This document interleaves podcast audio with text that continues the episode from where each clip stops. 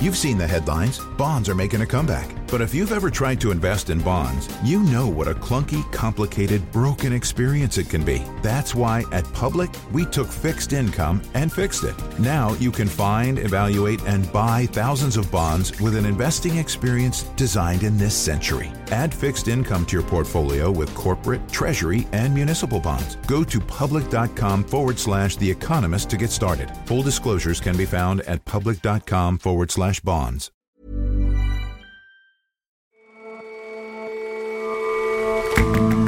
Hello and welcome to The Intelligence on Economist Radio. I'm your host, Jason Palmer. Every weekday, we provide a fresh perspective on the events shaping your world. Pet ownership is on the rise around the globe, and people have ever more ways to pamper their furry friends. But are all those products and services actually good for pets? And what benefits do creature companions really bring their owners anyway? And the science of homeopathy is clear. These diluted remedies couldn't possibly work as described. Yet in France, they've been subsidized by the state until recently. We look into the business of the bogus.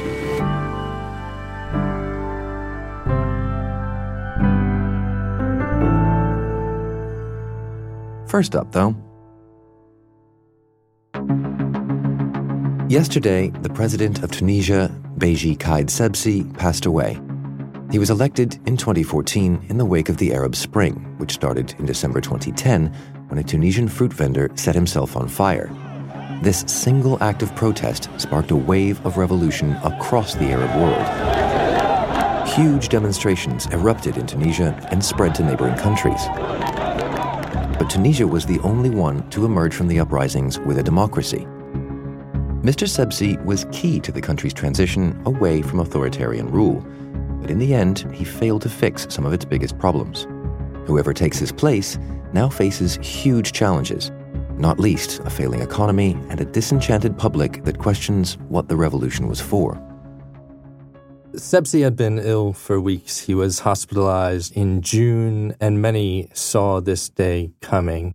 Roger McShane is our Middle East editor. A transfer of power in Tunisia was imminent anyway. A presidential election was scheduled for November. Parliamentary elections were scheduled for October. Now the presidential election will have to be moved up. It's supposed to take place within 90 days. In the interim, the Speaker of Parliament will take over as president. There is one catch to all this. The whole process is meant to be overseen by a constitutional court. That constitutional court has not actually been set up yet. So they'll have to find some way around that. But it is somewhat indicative, the fact that this court hasn't been set up yet. It's sort of a product of the fighting within the Tunisian political system. And let's go back a bit. How was it that Mr. Sebsi came to power? He was a pretty odd choice for a country that had just toppled its dictatorship. I mean, he had held positions in the previous two regimes. He had served as foreign minister, served as head of the parliament. Some saw this as something that qualified him to hold high office. Some wanted to see fresh faces. But what really sort of led him to power was his dislike for Ennahda, which was the Islamist party that led the first government after the revolution in Tunisia. And Ennahda did enough by itself to alienate the public. But Sebsi organized a party called Nidaa Tounes, which was a coalition of secular groups with really just one aim, which was defeating Ennahda. And so, after a string of political assassinations, uh, there were large protests, and Ennahda was eventually forced to step down. In the elections that followed, Sebsi was elected president, and Nidaa Tounes won a uh, plurality in parliament. And what will his legacy be? Well, he came into office promising to fix the economy, reestablish security, and consolidate Tunisia's democracy. And, and for being honest, he largely failed at all of these tasks. I mean, the economy is still in shambles. Unemployment is very high. Corruption is rampant. Foreign investors haven't returned. Security is still an issue. Shortly before he was hospitalized last month, there was actually a terrorist attack in the capital, Tunis. And as far as consolidating Tunisia's democracy, that in some ways feels like the biggest shame. Because after he was elected, Sebsi actually struck up a friendship with the leader of Ennahda, Rachid Ghannouchi, and Nidaa Tounes and Ennahda actually formed an alliance and governed together. but they're really unable to fix the big problems that plague Tunisia. And so a lot of Tunisians were left sort of wondering what was the actual benefit of toppling the dictatorship and establishing democracy. You know, there was this promise that prosperity would quickly follow, but it, it simply hasn't. The big problems that plague Tunisia that you mentioned are mostly economic. Yes, exactly. I mean, it's difficult to overstate the discontent in Tunisia over the economic situation. You know, things have just gotten worse and worse. The government is in debt in part because it employs an enormous civil service, but it can't afford to pay the wage bills of those who are currently on the payroll. And yet Tunisians still believe that the government ought to be the employer, not of last resort, but of first resort, really. They seek out government jobs because they're cushy, because they are well paid, and also because there are very few private sector jobs. So there is this issue in that the public still expects so much from the government, and, and the government simply can't afford to do much. On top of that, there is this issue of corruption and cronyism. Corruption ran rampant under the previous regimes. And if you talk to Tunisians today, they say that's still the case, only the faces have, have changed of the people who are actually carrying out the corruption.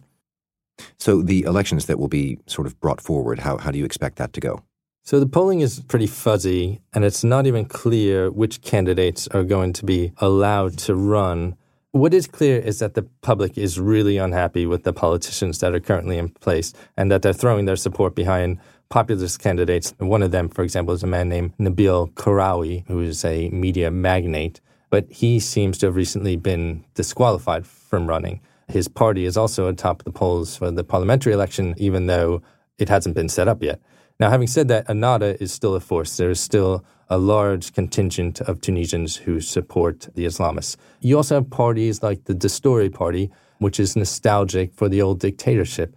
And if you go around the countryside, you will hear that a lot about things, you know, things were better under the previous regime, a lot of people say. So that sounds like a real mess of possibilities and not all of them great. I mean, what kind of leader does Tunisia need at this stage? Well, it needs a leader who's going to continue with the economic reforms, continue to uphold the IMF's economic program. The best candidate, I believe, is, is Youssef Chahed, who's the current prime minister, and he's been trying to carry out reforms such as raising taxes, cutting subsidies, paring back the civil service.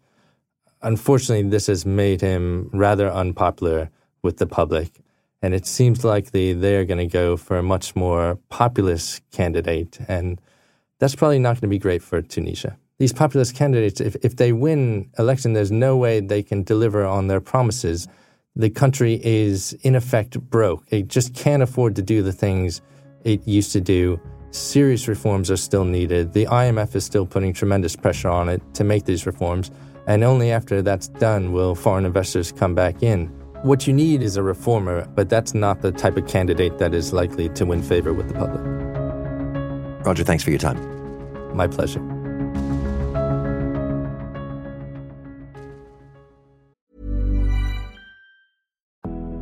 As our world becomes increasingly interconnected, so do the risks we face. But with the right context, we can uncover deeper meaning. Moody's decodes risk so that you can act with confidence. Visit Moody's.com to see how your organization can decode risk and unlock opportunity.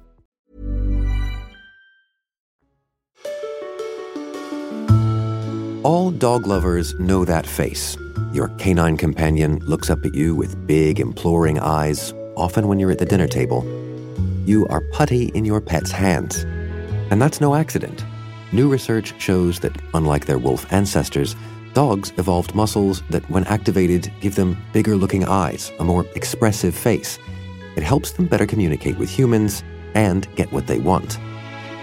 These days, our furry friends are more mollycoddled than ever and around the world, pet ownership is on the rise in a big way. But it may well be that one's propensity to be a pet lover is set from birth. I find it a little hard to see how people get really extraordinarily attached to pets. That's Joel Budd, our social policy editor.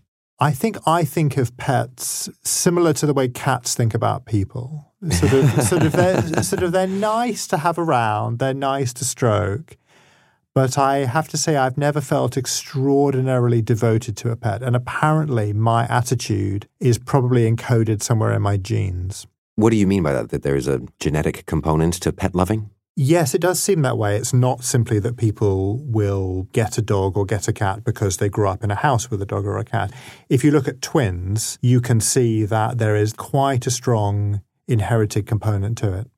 And so you have been looking into the behavior, I guess, of the genetic component of humanity that is given to really loving pets. What, what did you find?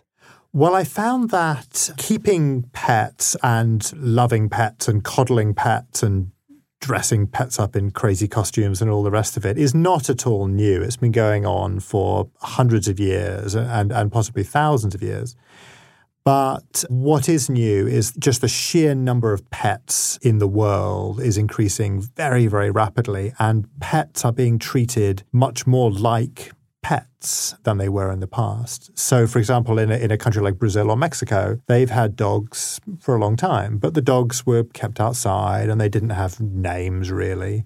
And now they're coddled and their nails are clipped and they're brushed and they're fed fancy food and all the rest of it. And you see that in lots of countries. Go on, give me a good example, the most extreme example of pampering. I think, in a way, the most extreme example is South Korea. Now, South Korea has gone very quickly from being a country where almost nobody kept dogs or cats, and in fact, not uncommonly would eat them. So, dog meat was a reasonably common thing in South Korea. Some people still eat it, but it's becoming rarer. And cats were boiled up and turned into tonics, which I think the idea was they cured rheumatism, supposedly.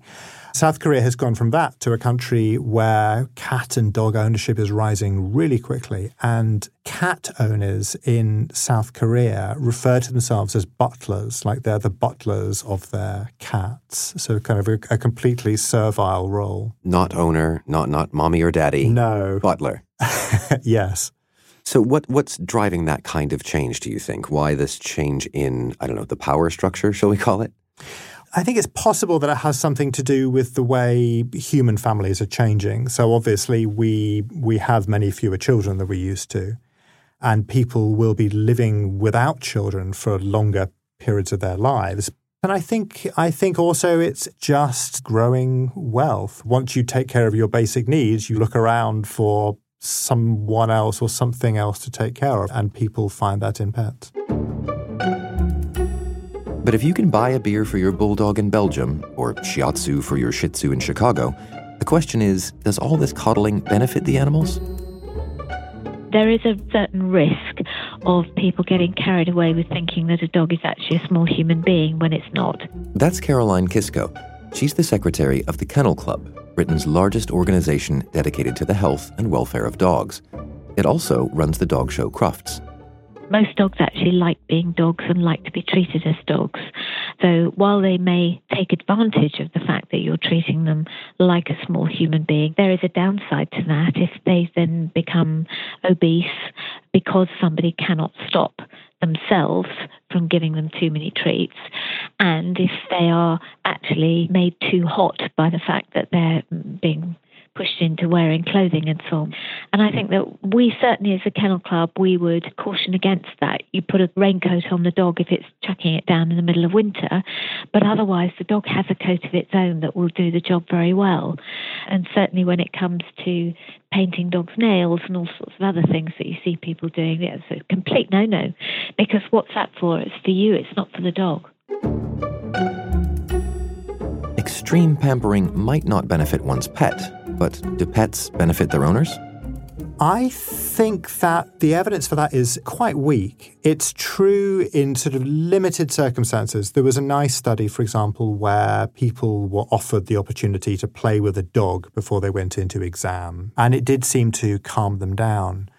But the pet lobby, if there's a pet lobby, has tried for some decades to prove that pets actually improve your health. That if you have a dog, you will go to the doctor less, your blood pressure will be lower. And they've really, I think, largely failed to prove that case. And the problem is, of course, what statisticians call a selection effect. Just observing that people who have dogs are healthier is no good because we also know that people who have dogs are wealthier, more likely to be married, more likely to own their homes in America, more likely to be white.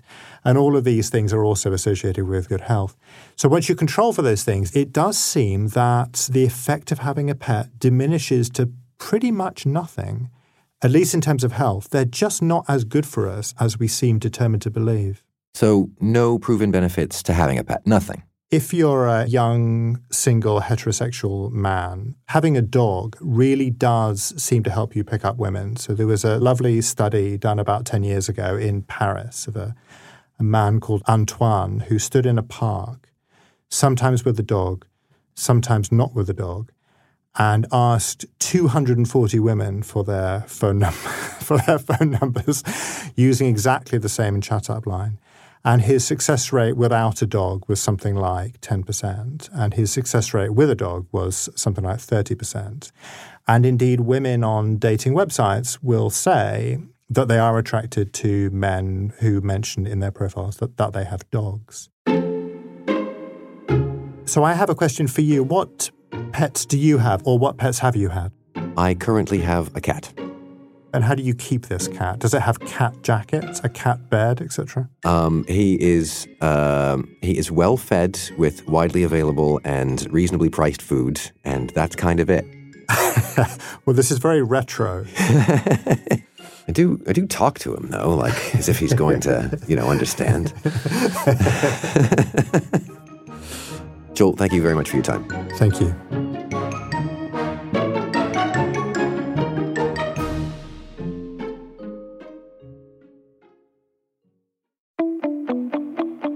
Every year, consumers spend $4 billion on homeopathy around the world.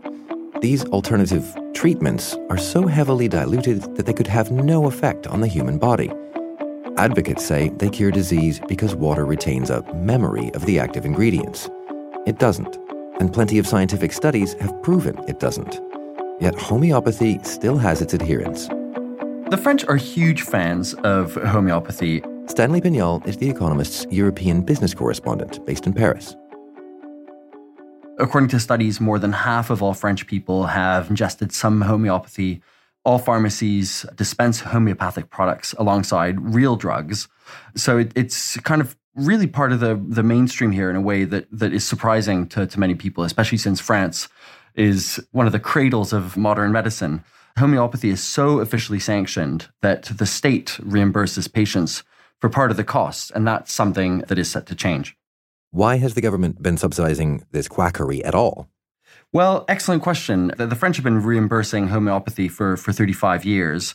It's treated slightly differently to medicine. Obviously, it, it doesn't need to pass any test of efficacy because it, it cannot.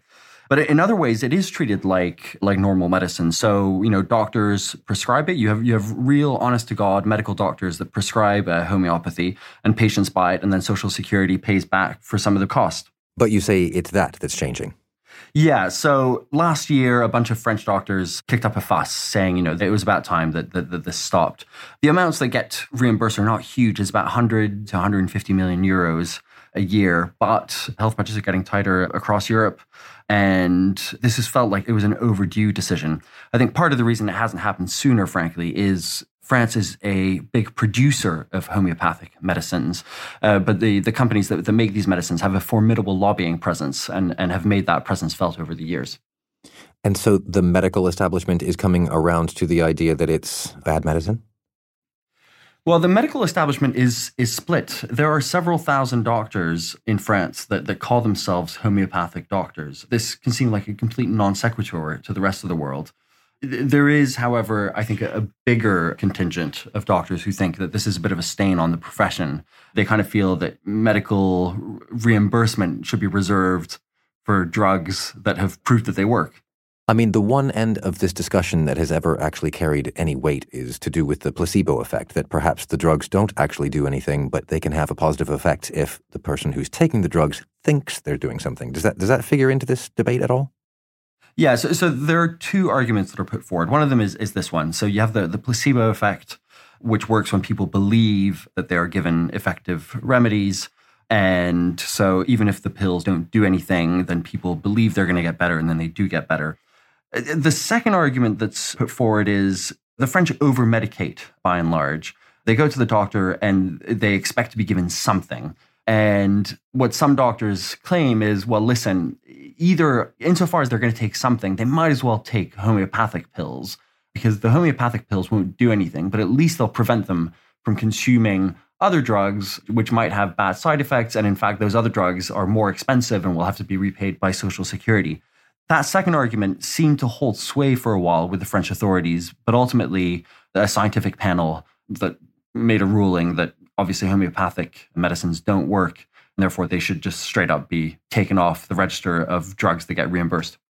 And so, as far as advocates of homeopathy, the, the homeopaths themselves, how are they taking this this change in the law, the reimbursement? Well, it, it, threatens a pretty lucrative business model. So, the biggest purveyor of homeopathic medicines is a French company called Boiron, which is based outside of Lyon in southern France.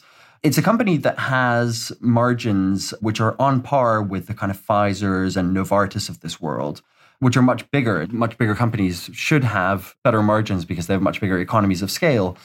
But the secret sauce, if you're a homeopathic purveyor, is that you don't need to do research, obviously, because there's no science behind it. So, Boiron, for example, according to its annual report, has 13 people doing research out of a workforce of nearly 4,000. So that's a tiny percentage of its workforce. If you look at a big pharma firm, it's going to be more like one in six employees that model is enormously helped if you have the official endorsement of the state and reimbursements to go with it. And, and that's the model that is being threatened today. Well, fingers crossed. Stanley, thank you very much for your time. Thank you.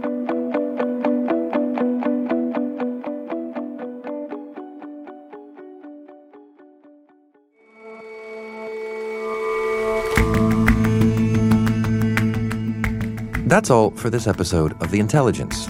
If you like us, give us a rating on Apple Podcasts. And you can subscribe to The Economist at economist.com slash radio offer. 12 issues for $12 or 12 pounds. See you back here on Monday.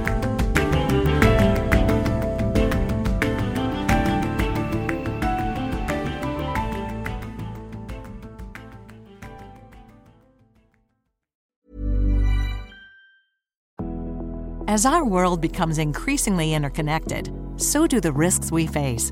But with the right context, we can uncover deeper meaning. Moody's decodes risk so that you can act with confidence. Visit Moody's.com to see how your organization can decode risk and unlock opportunity.